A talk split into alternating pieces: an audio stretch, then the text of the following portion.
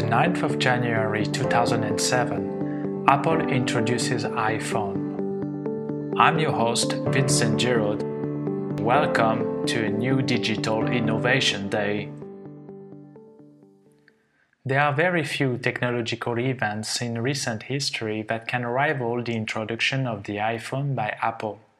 Dubbing it the reinvention of the phone, the company claimed that it was a revolutionary product that was 5 years ahead of any other mobile phone. Starting at $499, the first generation iPhone offered a 3.5-inch diagonal screen, had a 2-megapixel camera, and featured the then-now multi-touch features.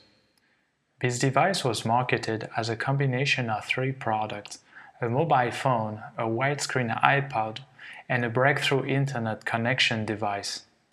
The first iPhone sold 1.39 million units. Today, this device holds a major share in the global smartphone market revenue. With every new line of iPhone introduced, this smartphone has gained loyal fans and became a highly popular brand. A few of the aspects that make the iPhone so uniquely desirable are as follows.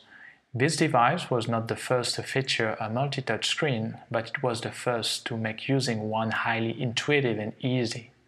Using an iPhone is a luxury experience since it is made from high-quality products. The design is extremely simple and minimalistic, yet elegant, adding to the ease of use.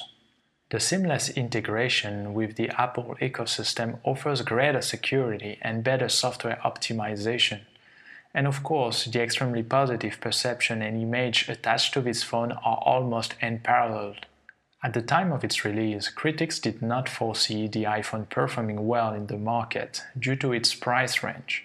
Interestingly, since 2009, this product has been ranked among the top 5 smartphone vendors in the world.